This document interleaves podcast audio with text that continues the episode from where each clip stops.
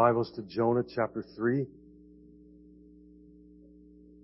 The prophet Jonah chapter 3. Sometimes we wear our emotions, don't we?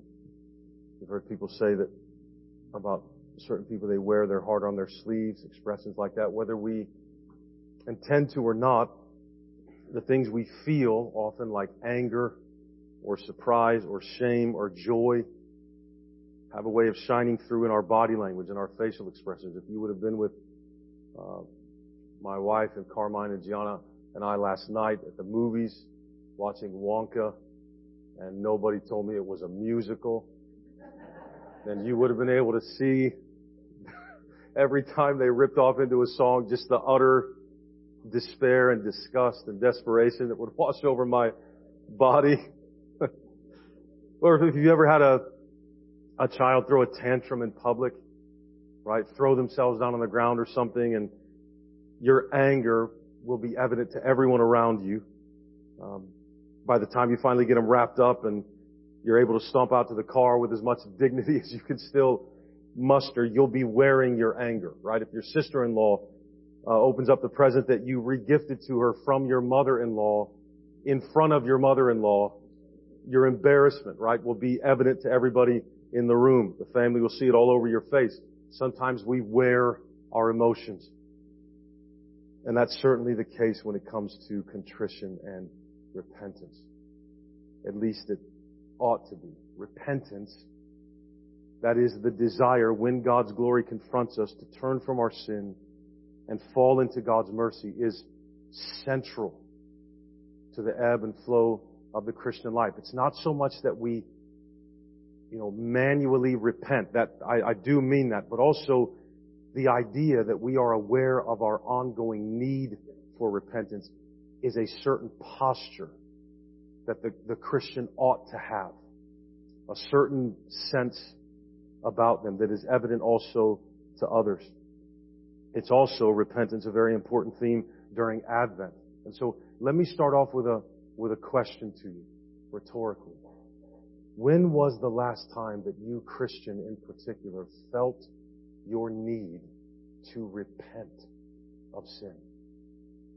When was the last time that any of us really came genuinely face to face with our sinfulness and the ugly ways it comes out in our lives, at home, at work, at church, in our relationships? When was the last time that we felt shame for falling short yet again of the glory of God. We normally attach the need for shame to big, obvious, visible sins. Sin ought to carry with it shame. Whether it's just a matter of, you know, snapping at someone or being unkind to someone or lacking compassion to someone or being rude to someone. These are sins against God. If Christ wasn't there to cover that, there'd be no atonement for it. No forgiveness for it. When did we last wear our contrition until we repented for what we had done and for who we are that enabled us to act like that? That caused us, because of who we are, to respond or to act or to speak like that? Or do, again, do we only count big sins worthy of that thing called repentance?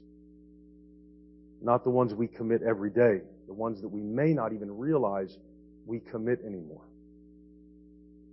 Time and time again, we're brought face to face with God's good and perfect standard, the beauty and the weight of which brings us to our knees if we're honest about it. It humbles us to the ground. It fills us with regret. It makes us yearn for grace, which the Father gladly gives us every time in Jesus Christ.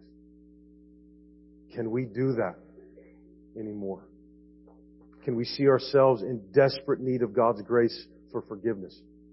That our sin requires God's grace to be forgiven. We don't just need a little bit of course correction, sweep something under the rug, feel a little badly about something. And again, we're not talking about wallowing in guilt. I'm, I'm simply talking about when was the last time we had a sense of how much we need to repent of. And therefore how our attitude and posture should be shaped by that. Time and time again, God revives us. He brings us back to life as we look at and lean on and rest in His Son. Advent is intended to be a season of repentance. It's a time to kind of squint our eyes, look even more intently at our weaknesses and our mortality and our failures revealed by God's law that necessitated the coming of Christ for us. When we do this, it creates an extra sense of expectation and urgency for Christmas morning when the grace of God will arrive in flesh and blood and a newborn's cry from the back alley of Bethlehem.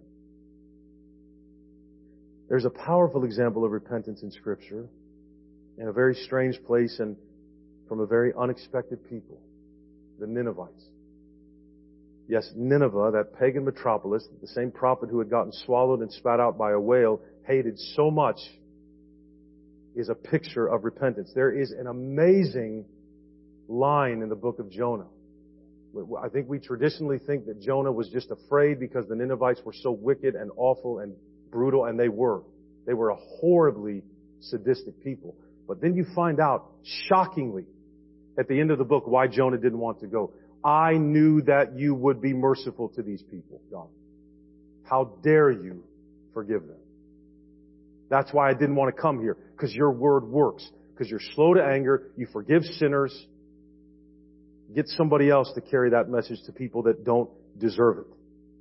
Jonah had forgotten his own sinfulness before a holy God, so he did everything he could to avoid the assignment, but eventually, because God loves sinners more than we despise them, Jonah shows up in Nineveh, whether he wanted to or not. Now he preached the most bare minimum sermon of all time to them. Just eight words total. Yet 40 days and Nineveh shall be overthrown in Jonah chapter 3 verse 4. But salvation is of the Lord. As Jonah recounted, confessed in earlier. And the word of God creates life where there is death, creates faith where there is only the void of unbelief. Despite Jonah's brevity, his reluctant brevity the king of Nineveh and all his people, all of them were cut to the core by that word. God is going to judge you.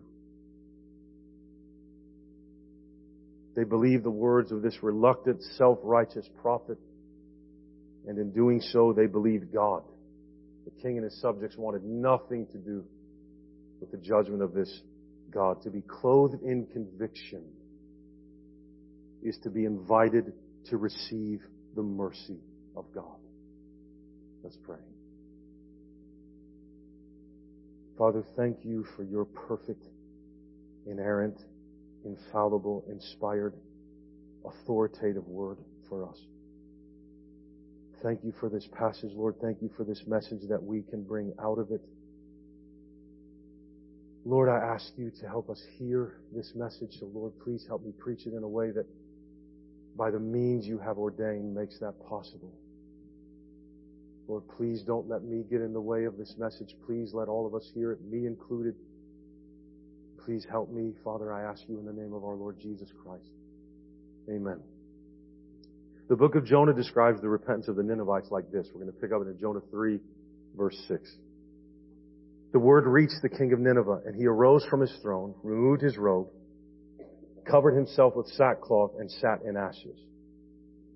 And he issued a proclamation and published through Nineveh, by the decree of the king and his nobles, let neither man nor beast, herd nor flock taste anything. Let them not feed or drink water, but let man and beast be covered with sackcloth, and let them call out mightily to God. Let everyone turn from his evil way and from the violence that is in his hands. Who knows? God may turn and relent and turn from his fierce anger so that we may not perish. To fast, to forego food for a designated period of time was to admit your mortality with every hunger pang you felt. To wear sackcloth, that's literal there, was to wrap yourself in humility so that your appearance literally reflected your sinful state. To be covered with dust and ashes for all to see was to publicly embrace the shame of your sin. And the Ninevites, a sadistic pagan people, did this from the throne room to the stable, from the king to the cow. Yes, even the cows were dressed in contrition. Why? Because the king felt it. He realized it. everyone and everything in this place because of us is evil. It's tainted everything. That is grief over sin. Right? He, he's not even, notice what he says there. Maybe. This, we have offended this God so badly if we would at least repent and be sorry for what we had done and turn towards Him instead of living away from Him, maybe He'll be merciful to us and we won't get destroyed in 40 days. This was real, unmistakable repentance. God had caused His Word in the mouth of a proud and angry prophet to create such a sense of awareness of their need for forgiveness before God's justice in Nineveh that even the livestock are dressed in it faced with the judgment of God, the Ninevites don't just feel bad. This is, as Paul talks about it in the Second Corinthians, this is godly sorrow. Why? Because it's led to repentance. They wore their grief. They wore their conviction. Literally. So this is more than an emotion. And, and you say, well, certainly not everybody felt it. it it's irrelevant. Right? The picture is clear. Plenty of them clearly did because God turns from His anger. This was an expression, right? It was a loathing of sin so deep, a desire to be different or new that was so palpable, a hunger for mercy that was so intense, you couldn't help but literally see it on the outside. To shine through the body and be communicated in their countenance. This wasn't a personal, pious secret they had. That makes dealing with sin very, it makes it far too individualistic. And we've bought into that because we're Americans. We like individualism. And so this is between me and God. This is our business. And, and, and it is. But the pictures of repentance in scripture like this, this kind, are visible on purpose. There is a sense for sin that cuts us so deeply you can see it. And, and what we need to understand, me included, is that being able to see that in our brothers and sisters is crucial for our fellowship. Right? I'm, I'm, probably gonna, I, I, think I'm saying this later because it's in my notes. What I'm about to say is not in my notes. So if I repeat it, that's why. And now I've forgotten it. What was I gonna say? Unreal. It, it's, well, I'm gonna say it later, so we'll come back to it. But this, this, this wasn't a secret. This was open revelation.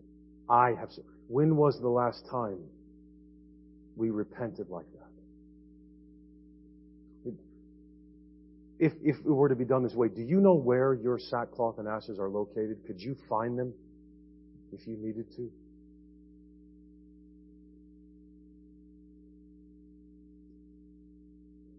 But what would people think if they knew I was that sinful? Yeah, what would they think? Now, if you live in a culture of Pharisees, you certainly don't want to look needy. You don't want to look needy. That, that's a strange message we put out there. So that the message, doesn't really become about the, the forgiveness of sins. This place is where you receive the forgiveness of sins. Rather, the message is often, this is the place where you don't need it that badly. That creates a certain posture and appearance and attitude that people also see. I mean, what would people think if they thought you needed Jesus as badly as a real sinner does? What, what might people think of you? That's the driving question. What will people think of me? The lengths to which we will go to cover up the truth are insane if there's truly the forgiveness of sins among us. It's all about appearances. So maybe, again, this is, this is a heavy word, but maybe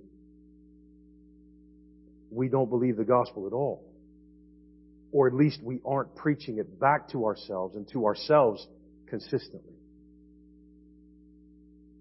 accurately. Even though he was just as bad and broken as the worst of Ninevites in God's reckoning, it's probably been a while since Jonah repented.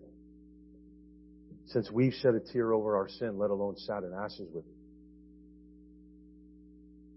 Again, you, don't need to go out and buy ashes and buy sackcloth. It's, it's no longer, that's no longer necessary. And thank God it's not. But there is a sense of conviction and contrition that is healthy for a Christian to wear. That can be seen. You say, how do I see that? In the way we talk to and treat others. Especially those for whom, from whom we're trying to get something. It's a litmus test. How do you speak to waiters and waitresses? How do you speak to them? How do you speak to those who are serving you? That's a good way to know the condition of our heart. We say, well, it's so small a thing. Out of the abundance of the heart, the mouth speaks to waitresses and waiters. Out of the abundance of the heart, the mouth speaks, period.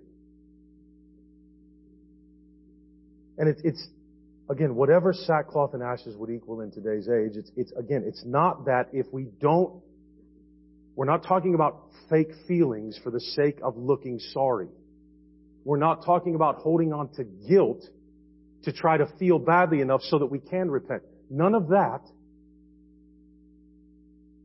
It's that we would feel the weight of our sin to the same degree that God is offended by it.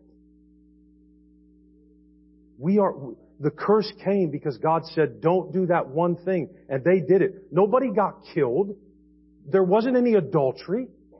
There wasn't any, you know, the high sins that really require something like repentance. It was, I said do this and you didn't do it. So every time you're commanded to do something, like forgive one another as God in Christ forgave you, love your neighbor as yourself, be kind to one another. Be compassionate to one another. Be forgiving of one another. Those are things God has said. Every time we say no to God in those things, we have sinned to the same extent they did in the Garden of Eden. And if it was on us, we would be throwing the entire human race into death and damnation. Every time we sin. This is the law of the holy God. The issue here in this repentance is the recognition of God. The king of Nineveh realized that God is so holy, we better cover ourselves in dust and ashes. God never said you have to do that. They just felt so deeply their own sin that they did it. We have to do something. We have to do something. Again, it's, it's, it's a matter of realizing what sin is. We need God's help for this. We need God's grace for this. Sins merit death. All of them. You can call them white lies. They're lies. Death from God's standard, beloved. That's what that merits. Why? Because God is who He is. If, if everyone in our church, including the pastor, most certainly were to take an honest look at our spirituality, we probably need to repent of our repentance because it isn't what it needs to be. I'm sorry when I do wrong. How many people know that? So do you, you want me to walk around in a robe that, no. I mean, they did in Nineveh. But no, it's, it's, it's not that. It's, it's it comes out, how you feel about your own sinfulness comes out in all your relationships, all your dealings, every place you live, every place you are, what you believe about yourself comes out. I preach this big gospel of grace. I'm one of the most self-righteous, selfish people I know. Right? I need it so badly. It disgusts me at times.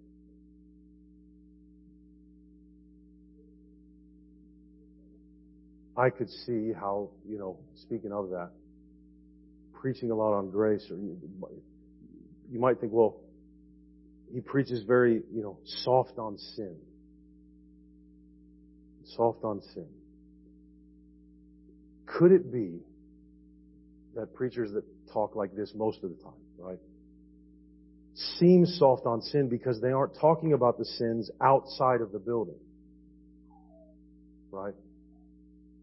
Nearly as much as they're talking about the sins inside of the building that nobody wants to admit they're doing. Right? We don't have some big, huge immorality happening right in front of our face that we have to call out. I mean, it is, it just doesn't look like it is, right? Because we think of that is immoral, not really that. That's kind of a problem you have. This is a sin. That's a problem you struggle with. This is a sin. It's all in the name. That's what, again, you change the name from illegal alien to undocumented immigrant because you have an agenda. So you, you change the name of sin to problem, to issue, to person. That's just who I am. Yeah, repent of who you are. That's what scripture says. We, we just, we, we just accept you. I'm gonna sin against you by my attitude, by my actions, by my words, but that's just my personality, right? That's just who I am. That's just a personality issue, right? No, it's a sin in the eyes of the living God to whom we will all give an account. As a pastor, right, just, I'm not nearly as troubled by the sin and immorality out there or in Hollywood as I am in this house, as I am in my own heart. I'm responsible for shepherding this flock, right? I'm concerned about what's going on here.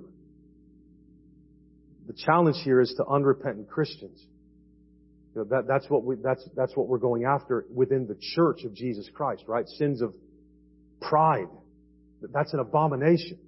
We forget that that's an abomination. We just, we just, that's just who people are. It's an abomination. It's on the list of seven deadlies, beloved. Right? And we're, we're putting stuff on that list God didn't even put on that list. Because, why? Because we're prideful. Because we're gluttonous. Because we're lazy. Because we have wrath in us, right? We don't talk about those things like what they are. We talk about what they're doing out there. It, it shifts the focus from us. It makes us feel very righteous. Well, at least I'm not, I thank you God that I'm not like that. Beloved, the guy that prays like that isn't justified. The one that beats his breast, Lord have mercy on me, a sinner. That's the posture. That's who we are. That's who we're supposed to be in private and in public.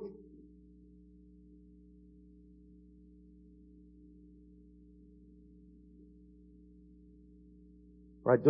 We want our preachers to talk about the sins the sinners are committing, not the sins the saints are committing.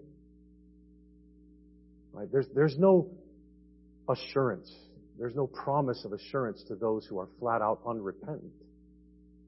That's the mark of the believer. When you talk about church discipline, for example, in Matthew 18, it's amazing. There's one sin you can remove a person from a congregation for. It's unrepentance. Why? Because there's nothing more unchristian than an attitude of unrepentance.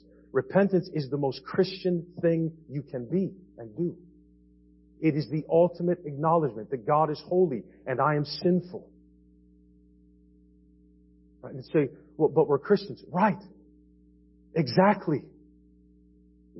If we confess our sins, He is faithful and just to forgive us of our sins and to cleanse us from all unrighteousness. The Lord Jesus builds into the prayer for us. Forgive us our trespasses as we forgive those who trespass against us. Right? Jesus doesn't even say you have to get necessarily specific. What you need to do is bank on you needing forgiveness because you've sinned.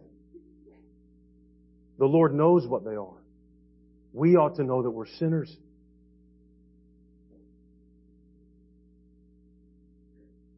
And what I pray is that you would hear that not as condemnation, but as salvation. Take heart this morning. God knows that we're like this. He knows that we're like this. He knows that I'm like this. The preacher. And He's prepared a gift for us in response. A gift. I think probably we most often think about Jesus Christ as our salvation, jumping immediately to the cross where He died, right? To forgive us of our sins. And that's a wonderful place to jump. right? But a significant part of Christ's saving work, just as important, just as crucial and visible, is not only His dying for us, but in His living for us. He did that too for us. We don't think about that as much, probably. It's as if in our minds, Jesus died to get us started in what will become our own salvation project. If we take Him seriously enough. I'll forgive you of the past. You go and make me proud with your future now. No, no, it's, it's in His living for us also. It's in His incarnation we await an advent that He embodies perfectly the humanity that you and I, when faced with our sin, so often fail to embrace. Why was Jesus a man of sorrows acquainted with grief? Because he was just down all the time? Absolutely not.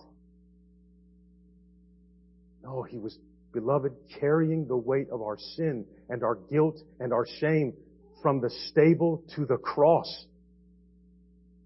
All of it. Right? I mean, how specific did he get in his holy mind that was also human? Tony's not going to feel the guilt he needs to feel over that sin. I'll carry that too. I'll take that and nail that to the cross with the rest of me.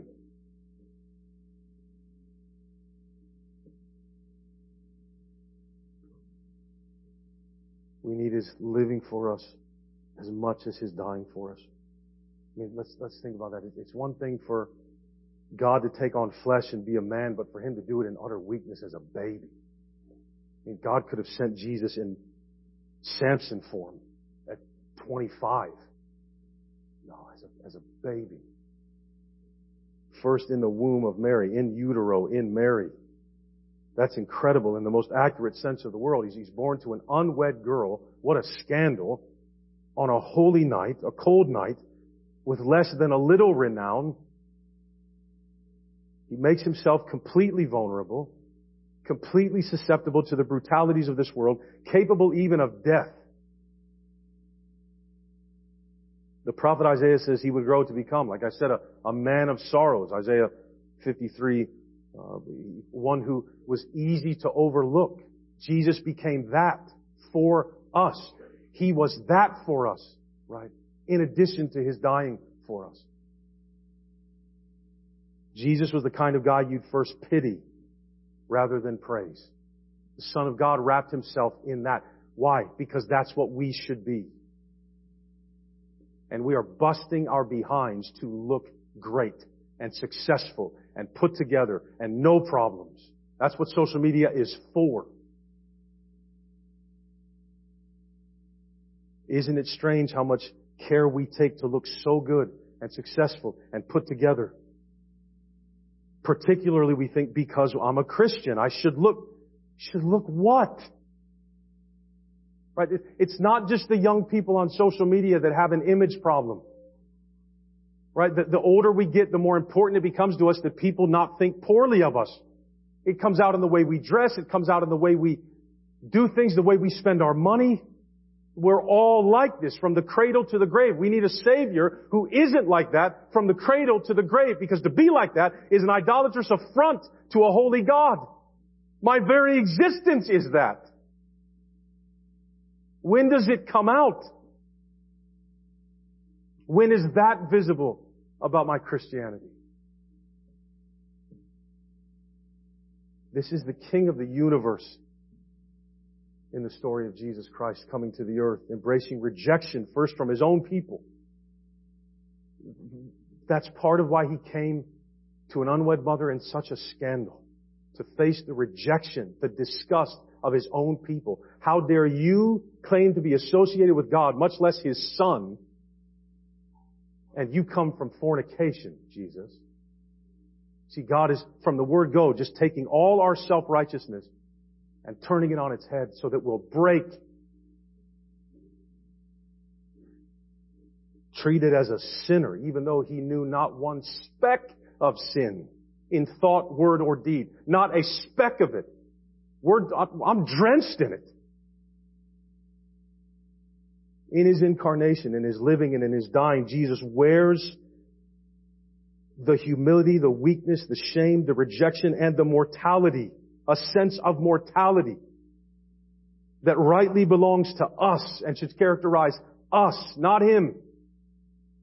And He did it so that we could receive membership in the Father's family. Membership that belongs by divine right only to Him, actually. Matt Popovich says, he went from the throne room to the stable. The king was born among the cows. He didn't just feel bad for us in our awful state, he joined us in it. He expressed his sorrow. It shone through his life and it was communicated to his countenance. He wore it. He wore it. See, you might think at the beginning of the message the push is to get you to feel a certain way. I want you to have faith in Christ who wore what he should wore.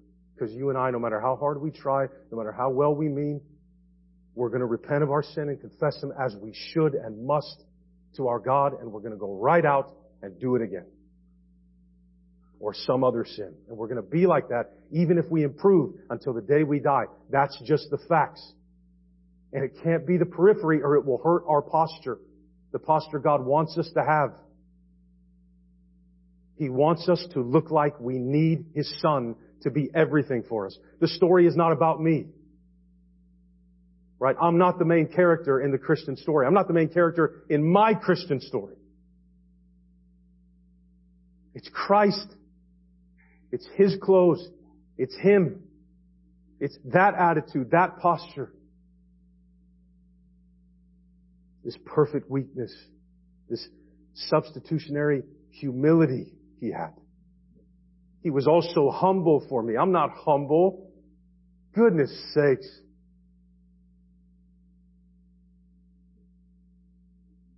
The substitutionary humility of Christ covers over our limp and lame shows of sorrow. We might mean it, but it's less than God deserves. We need a Savior. He, the, what Jesus carried, what Jesus wore for me. It replaces my impotent expressions of regret. Because my regret's never enough. It will never purify me. It will never make me holy before God. I might have it and have it in spades.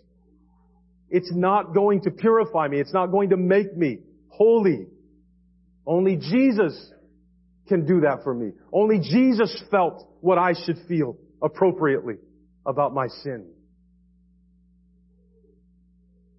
In His incarnation, Jesus wears as His countenance the right amount of conviction that our sins merit, and He didn't even do it.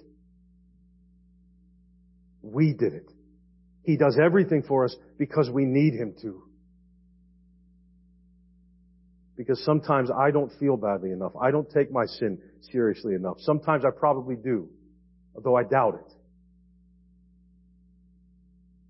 I know that I can feel pretty awful, pretty regretful and guilty, but I, I don't think it's enough. Because as he says in Hebrews, you haven't resisted it to the point of shedding your own blood. That's what it takes if you want adjudication. It's going to take the blood of the high priest.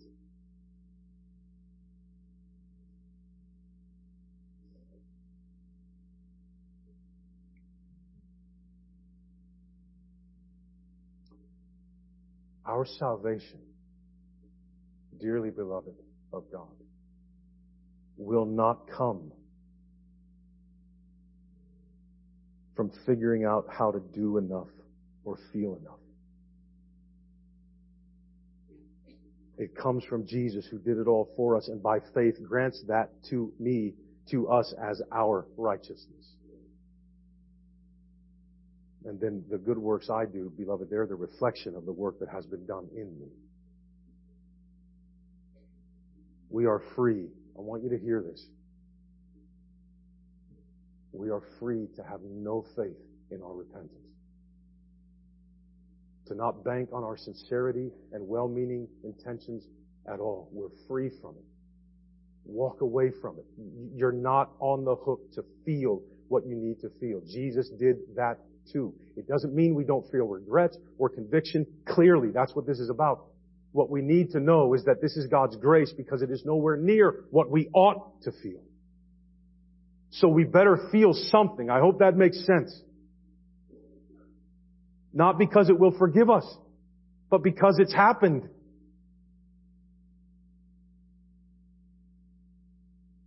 You are free to have no faith in your repentance. Though repent, we must, and confess our sins, we must. But instead to have faith in Christ, who has been perfectly humble, perfectly weak, perfectly frail, perfectly mortal on our behalf. On our behalf. Seeing Christ wrapped in weakness, pictured in this little baby in this manger we have. I'm thankful for this picture. This little baby seeing him wrapped in weakness, God's aim is to lead us to publicly confess to the world our own. He's not after self-deprecation. He's after honesty. Realization of holy and unholy. He's that, I'm the latter.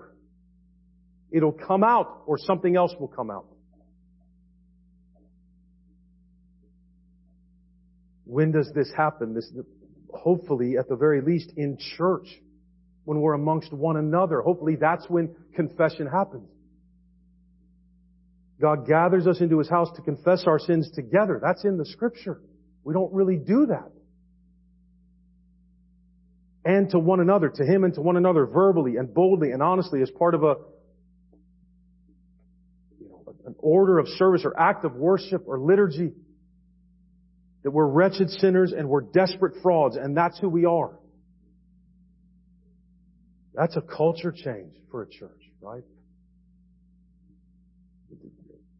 That stuff is no one else's business. Well, probably not most of it, yeah. Like, don't mean like all the details need to come out. They shouldn't. But what kind of culture do we want to maintain here? What image? Right? I don't, this, this would be my concern here. What do we want people to think is the truth about us? You don't have to grovel and walk around with ashes and sackcloth. None of that's necessary anymore. Why? Because Jesus has died. Jesus is the one that's made it obvious how sinful we are. We don't have to wear sackcloth and ashes anymore. Jesus was covered naked in shame and pain and blood, his own, for us. What needed to be worn has been worn. What you and I must do in repentance is make sure the world knows what holds us together is that He wore it for me. And I have no clothes. I have nothing. Right? It is in confession that God enables us, causes us, allows us to respond to Him with joy. How can sinners have real and palpable joy? Because it's finished. When you hear him say, sometimes through the voice of the pastor, the words, I declare to you now. There is no judgment in Jesus Christ. Repentant sinner, there's no judgment in Jesus Christ. Every piece and every part of the sins you've confessed are freely and forever forgiven. See, that's my job, and I just did it. Alright? to give that to you. I pray you make the most of this Advent season. I pray that you repent, that you'd be cut to the core with grief over your sin, for without Christ, we are a short time from the judgment of God. But as with Nineveh, you are called to repent so that you would avoid it so that you might receive and rejoice in this you are forgiven. Forgiven. In Christ, God relents of his anger toward us. That was their design. That was their plan. They are one in it. There's no division. There's no fight. This is the way of things.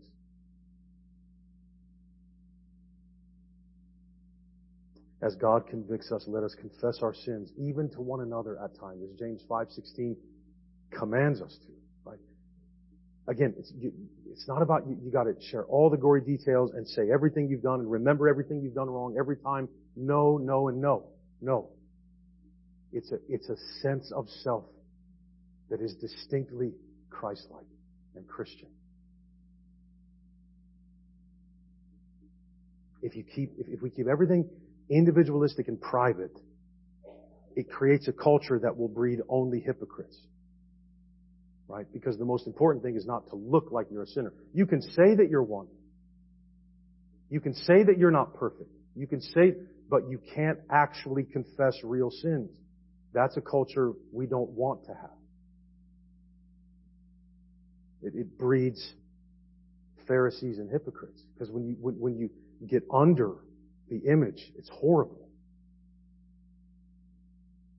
So as God convicts us, let us confess our sins. Maybe we've clothed ourselves in our own hubris and pride and outward behavior for so long that we've forgotten that we need God's grace now more than ever, if that's the case. But as He brings us to life with the gospel, let us celebrate. Celebrate. You, that's the beautiful thing. To be clothed in conviction by the Word of God is to be precisely where you need to be. See, that's how precious and sufficient the sacrifice of Christ is for you. To turn to Christ now, you see, it covers everything. So you should sing very loudly and happily. And don't be ashamed of it. And it might be awkward, sure. But cows did it. Right? And if a cow in Nineveh can do it, why can't we? God has gone to the greatest of lengths to express how he feels for you. If we can use the word feel rightly of God. Sending his son from heaven to earth to rescue you. Beloved, that's the story. That's our story. I pray that it be your story.